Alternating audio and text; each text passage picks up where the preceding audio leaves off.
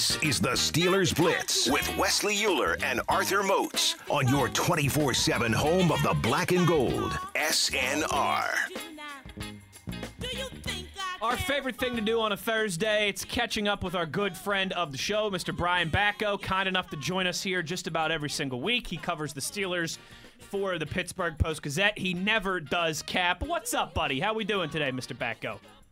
Oh, I'm great. And if it isn't my two favorite guys who host a radio show from noon to 2 every day on Steeler Nation Radio, how are we doing? Pretty good. I mean, I, I said, you know, Moats asked me how I was feeling at the top of the show, and I said, you know, check back with me here, you know, in an hour or so when the WVU game's over. But I, I'm excited, Batko. I'm pumped up. It's a great sports time of year. There's, it's obviously, you know, a lot to dissect with your football team. It's different than the game results, right? It's more about the future of your organization, what they do in free agency, what they do with contracts, what direction they move in the draft, right? Uh, you got March Madness, the NBA's in full swing, the NHL's in full swing, golf majors are coming back. It truly is a magical time of the year, partner. Yeah, I love it. I just filed my Steelers mailbag for today, mm-hmm. so I'm going to take a little break probably and uh, and catch some of these hoops games. I like it. I like it. Now, we've been seeing a couple of these, uh, you know, role players slash potential fringe starters getting contracts. Uh, J.C. Hassenauer. Hassenauer. You see, I've been practicing. Marcus Allen and Ray Ray McCloud. So just talk about, you know, those three guys and just your thoughts on these contracts that, that we, we've seen them getting out. Do we think they're going to have an expanded role? Do you think it'll be, you know, same as what we saw last year, or do you think this is more so just formalities right now? Yeah, I wasn't surprised by any of those moves. I think they were all pretty expected, and I think they're all for depth for the most part. The one to me who maybe has the best chance uh, of an actual expanded role in 2021 is probably Ray Ray McCloud because I don't think any of us expect Juju to be back, and I do think that the Steelers, because of that, will probably draft uh, a new wide receiver. But you never know uh, if you're going to have a guy who can step in and contribute immediately, the way Chase Claypool and Diontae Johnson did. So uh, perhaps early on in the year, and maybe even past that, you see a little bit more of Ray Ray in the offense as kind of that de facto number four receiver. And I'll tell you what, just knowing that Canada's track record and what he likes to do with his scheme, he could possibly be an exciting guy when he has the ball in his hands. And to to maybe just add to that, then, Mr. Batko, it, it feels like this is the this is a good off season to implement to start moving in that direction of the Matt Canada offense, right? Because let's let's say that this happened this time last year. No rookie mini camp, no mini camp, no OTAs. Training camp was weird. You didn't have the five preseason games that you were supposed to have it it does feel nice now, you know, that that we're about a year removed from the start of the pandemic, and I think it, it all finally is starting to feel like we're closer to the end than to the beginning. It's good that the Steelers are going to have all those extra programs and everything uh, to get a lot of that Matt Canada stuff implemented because maybe that's part of the reason why we saw a lot of it fall by the wayside last year, right? It's just all the meetings were virtual. There wasn't as much time to work on this stuff, and and I think we're all hopeful that that will not be the case this year around. Yeah, and I think there's still going to be a virtual component to this off season. I don't know that it'll be you know full on the way it normally is, but you're right. I mean, it, it's we're probably going to have some form of a preseason. Uh, I, I think that training camp will be a little bit more traditional this year, and you know, it's.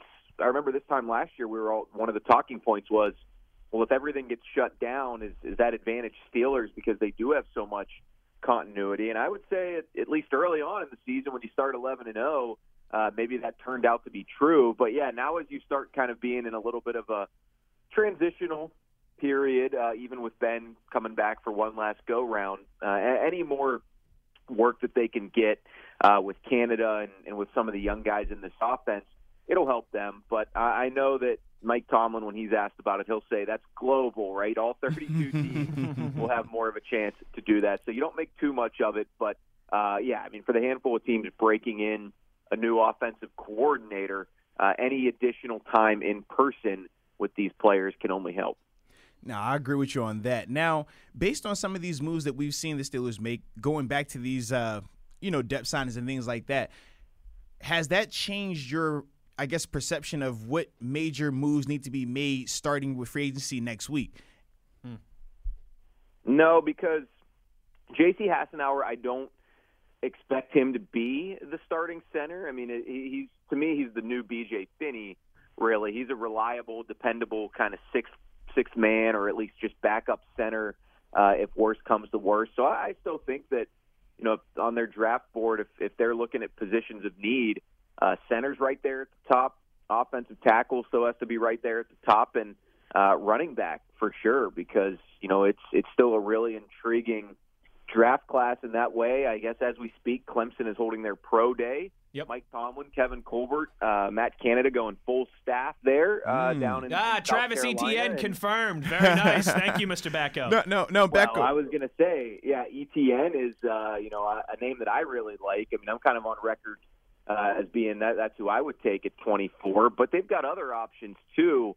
Uh, Jackson Carman is is an O line who's you know not probably a first rounder if he is late first round, uh, and then a couple receivers who are, are maybe those day three guys that the Steelers will have their eye on. So uh, makes a lot of sense for them to be at this particular pro day, and with the way uh, that program's going, who wouldn't want some Clemson Tigers on their team? Man, that's the truth.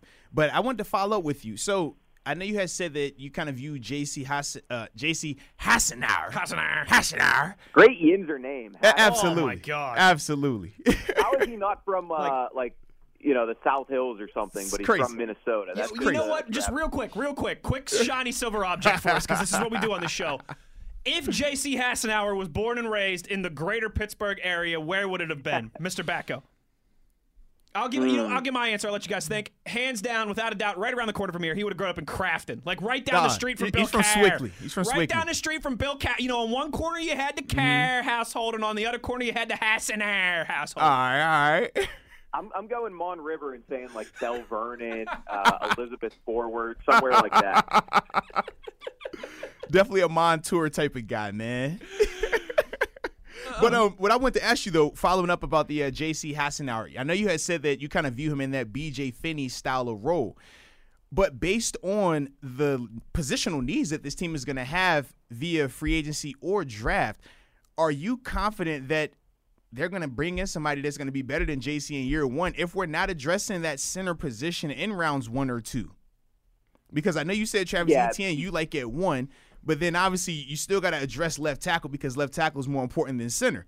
But now we see how we're starting to go down this list and we're running out of, you know, these high quality day one type of starters the further we go in this draft. That's all. Yeah, you, you can't have zero holes on your roster in the NFL salary cap era. I mean, that's just not possible. So there's always going to be some areas where you have question marks. And to me, we're going to have a lot better feel for this a week from now because maybe the Steelers will go out and say, hey, we can afford one kind of legit free agent signing, a guy that we expect to come in here and, and help us as a starter. And Similar to center what we saw with Eric Ebron most last year. logical- Yeah. Right. Yeah. Yeah. Eric Ebron. Uh, Steven a Nelson the year year ago, before. you know, yeah, two year. Even Donte Moncrief was supposed to be, but Yeah. you know that's neither here nor there. But uh, so I think if there was one position where they did want to do that, it wouldn't be tackle because you've got a couple uh, relatively experienced guys there in, in Chuks and Banner, maybe Feiler if they can bring him back.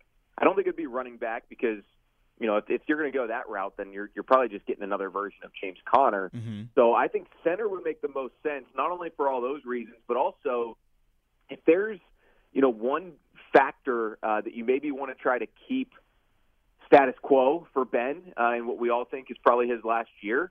Uh, maybe you don't want him taking snaps from a guy who's never done this at the NFL level. Maybe you want him to have a seasoned pro at center. No one's going to be Maurkice Pouncey and J.C. Hassenauer. I mean, he's done it a few times, but uh, maybe they, they will try to uh, extend themselves a little bit cash wise and go get one of these guys who's on the market who's done it at a high level for a lot of time.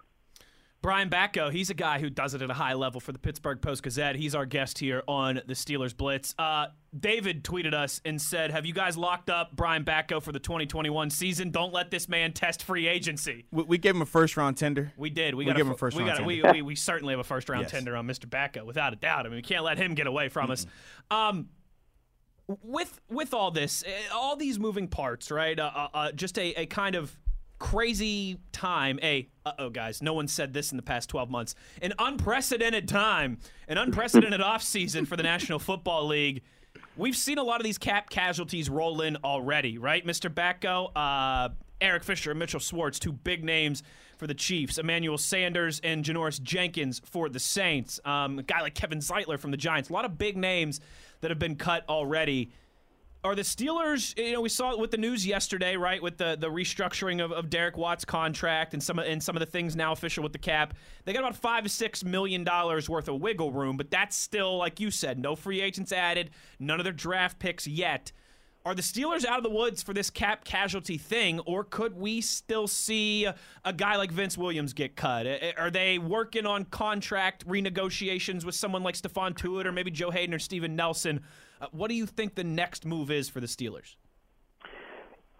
It would not surprise me to to see them have to make one of those tough calls. And out of the obvious candidates for that, I do think Vince Williams is probably atop my list. I mean, one because you know, you, you just re-signed Marcus Allen. Now he's more of a depth guy, like we said at the top. So, uh, but that's still that's just one piece of the ev- evidence. But two, I think it's also a formality that Robert Spillane is is going to be back here, and you know he's probably not at Vince Williams' level just yet, but he's a heck of a lot cheaper, and I think the gap in pay uh, can be made up enough in production, especially once you get Devin Bush back. I, I don't think Joe Haden's going to get cut, uh, mainly because Joe Haden went on Twitter and said, I'm yep. not going to get cut pretty much, which, like, hey, maybe I'm reading too much into that, but I think if you're a player and you're pretty confident you're coming back, you could just stay away from social media uh, like that. So, uh, Steve Nelson, you know, he's still been doing interviews with Steelers.com, I think. So, again, maybe I'm looking too much into that, but, you know, would they be doing that with a player who's soon to be gone? I don't think so. Uh, so hey, maybe all these guys survive by virtue of Ben's pay cut, but you know Vince Williams has been pretty quiet this offseason, which is rare for him. Uh, and you never know. Maybe he gets one of those Brett Keisel type situations where they part ways with him now. Uh, you come back around, see what interest you have, and if no one does, uh, maybe you can bring him back for, for even cheaper than he would have been in 2021. But now you I, I noticed you didn't say DeCastro in that conversation. Mm. Is DeCastro? What do you think on him? Well, I was doing a radio hit last week, and I said if it were up to me, I would probably uh, I'd probably release because you can save what fourteen million, right? A lot of money. Is it yeah, 14? The brilliant host on the other end of the line last Thursday said, "Well, that'd be too much inexperience on your offensive line to, to have for Ben Roethlisberger." So they talked me into keeping David DeCastro mm, around okay, okay. for another year. Okay. Uh, I think, but but yeah, I mean, it, you know, I feel great about Kevin Dotson as a guard going forward. Uh, I guess I'd feel good about Matt Feiler if if he would be a lot cheaper, but. Uh, I think you guys are right with what you were saying last week. I mean, if, if Ben has to play one more season, breaking in all these new guys or young guys, uh, that would be pretty sketchy. Yeah. And, and if for no other reason, maybe that makes you want to believe in in Dave getting back to Pro Bowl form. Hmm. A whole bunch to chew on, as always, with our buddy Brian Batko here on the Steelers Blitz. Is there a name still? So we know uh, J.C. Hassenauer, Hassenauer, Hassenauer. Ray Ray hey, McCloud. you know, if he did grow up in Belle Vernon and played in the Whitfield, wouldn't every Steelers fan be like, "Yeah, yeah, he's ready to be the starting center"? Oh. take it over for Maurkice Pouncey. I love this. Absolutely, guy. they would. he's Pittsburgh doing three from right there around the river. Yeah, you know what else they do is they look at the contract he just signed and they'd be like, "Well, why didn't he take more of a hometown discount?" I mean, I mean, does he not really love the Steelers? Moats and I were laughing about people back that oh, were doing man. that with Mike Hilton, like people that are tweeting Mike Hilton are like. Are you really gonna go play for a crappy team and not the Steelers? Well, yeah. When you see I how saw under that today. yeah, when you see how underpaid this man has like, been, like, dude. like come on here. Um, I totally forget where I was going with all this. We're just we're just we're goofing around and messing around. Uh, J.C. Hassenauer, Marcus Allen, and Ray Ray McCloud tied up. I think we're all. You know what they say happens when you assume. You make the right answer. You get the right think, answer. But I, but I think we're all safely assuming that, that Juju Smith Schuster and Bud Dupree will be donning different uniforms uh, next fall as well, too.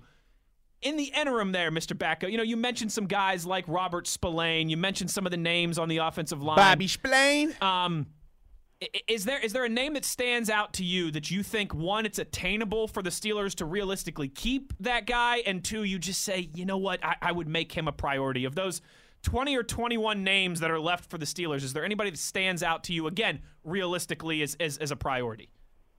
I think the best combination of realistic and actually, you know, relevant uh, to me is Cameron Sutton at this point. I mean, I think Cam is a guy who can thread that needle between depth on the outside at corner and also can play in the slot the way Mike Hilton did. Not the same kind of player, but uh, I think he has enough of a skill set and has developed over the last four years that, that he can play the nickel uh, for you enough, or at least maybe bridge the gap to a rookie uh, who you draft to do that. So I, you know, you'd love to see it have happened already, but uh, they just got under the cap officially yesterday.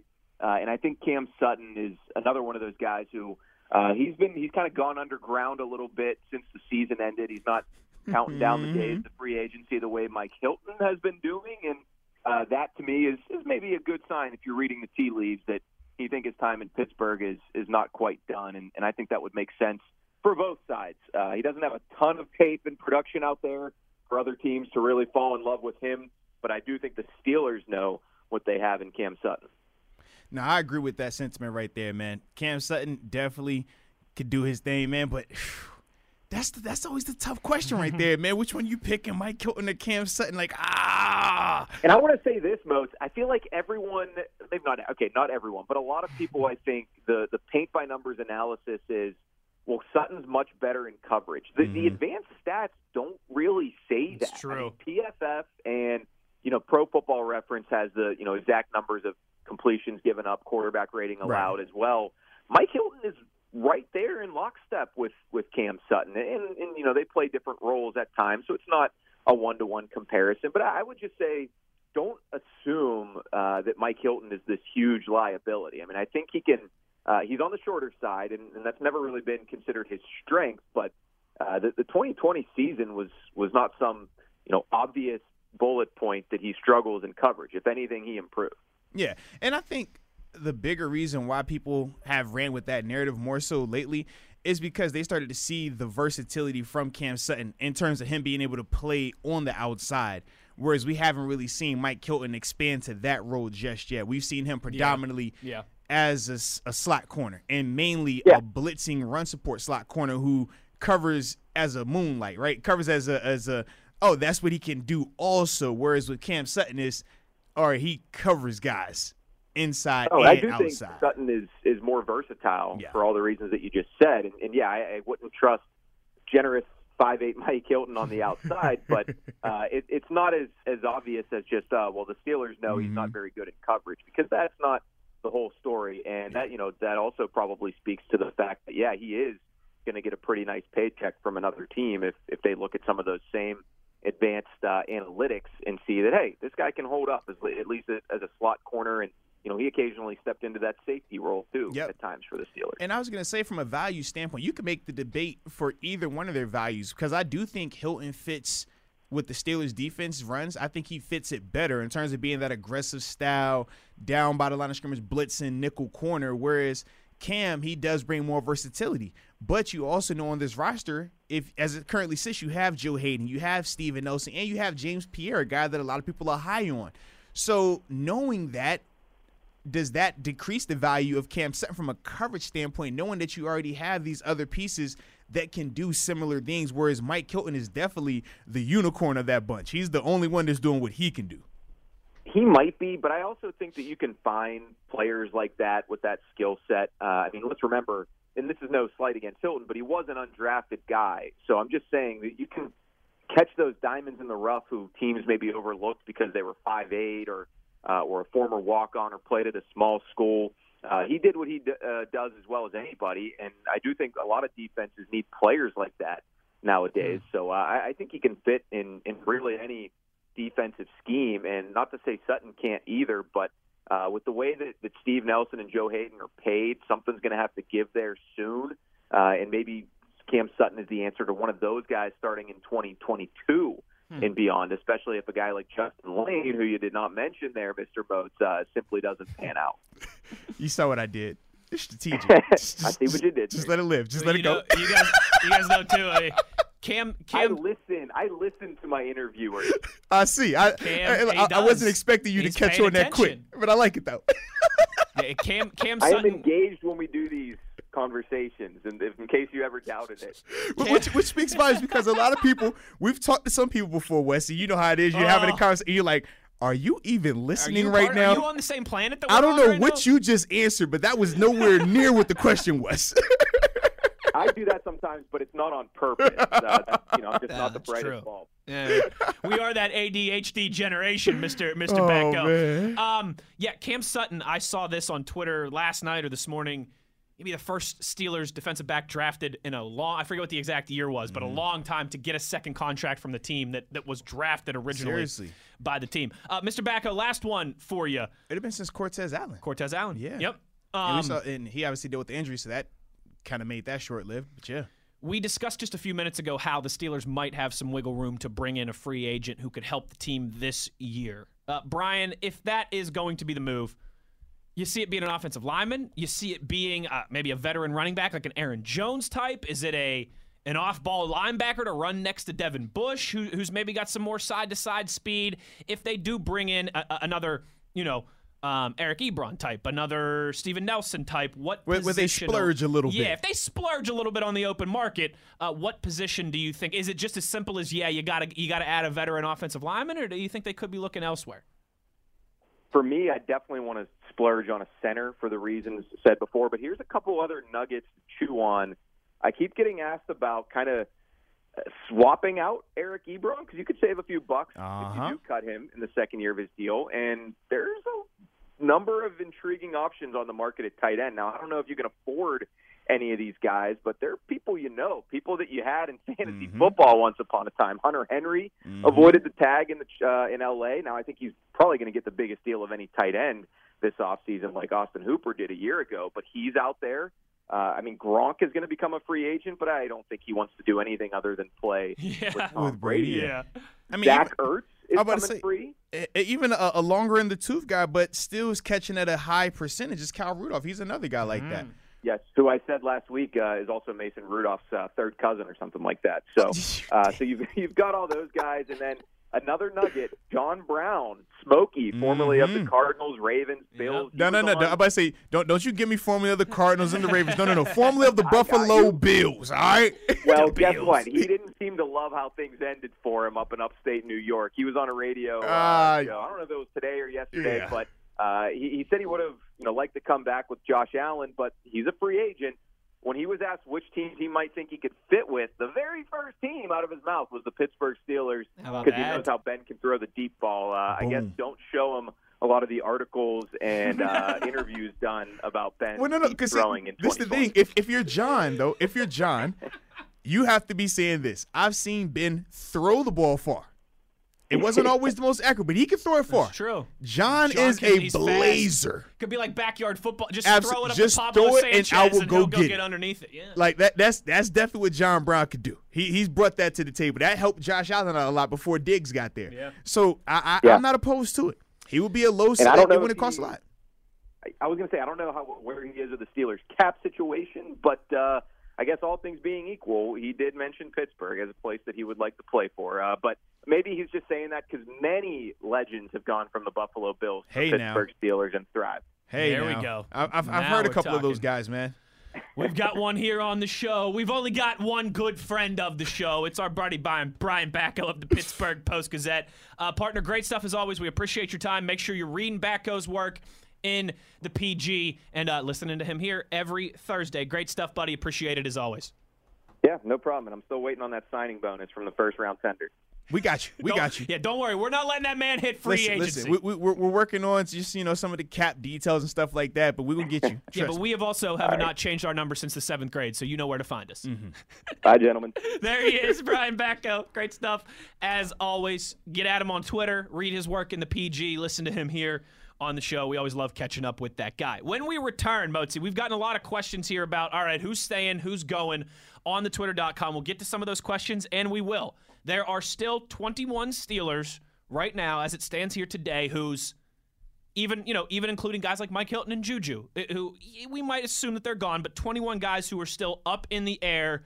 Will they stay? Will they go? Should they stay? Should they go? Moats and I will discuss when we return. It's the Steelers Blitz on SNR.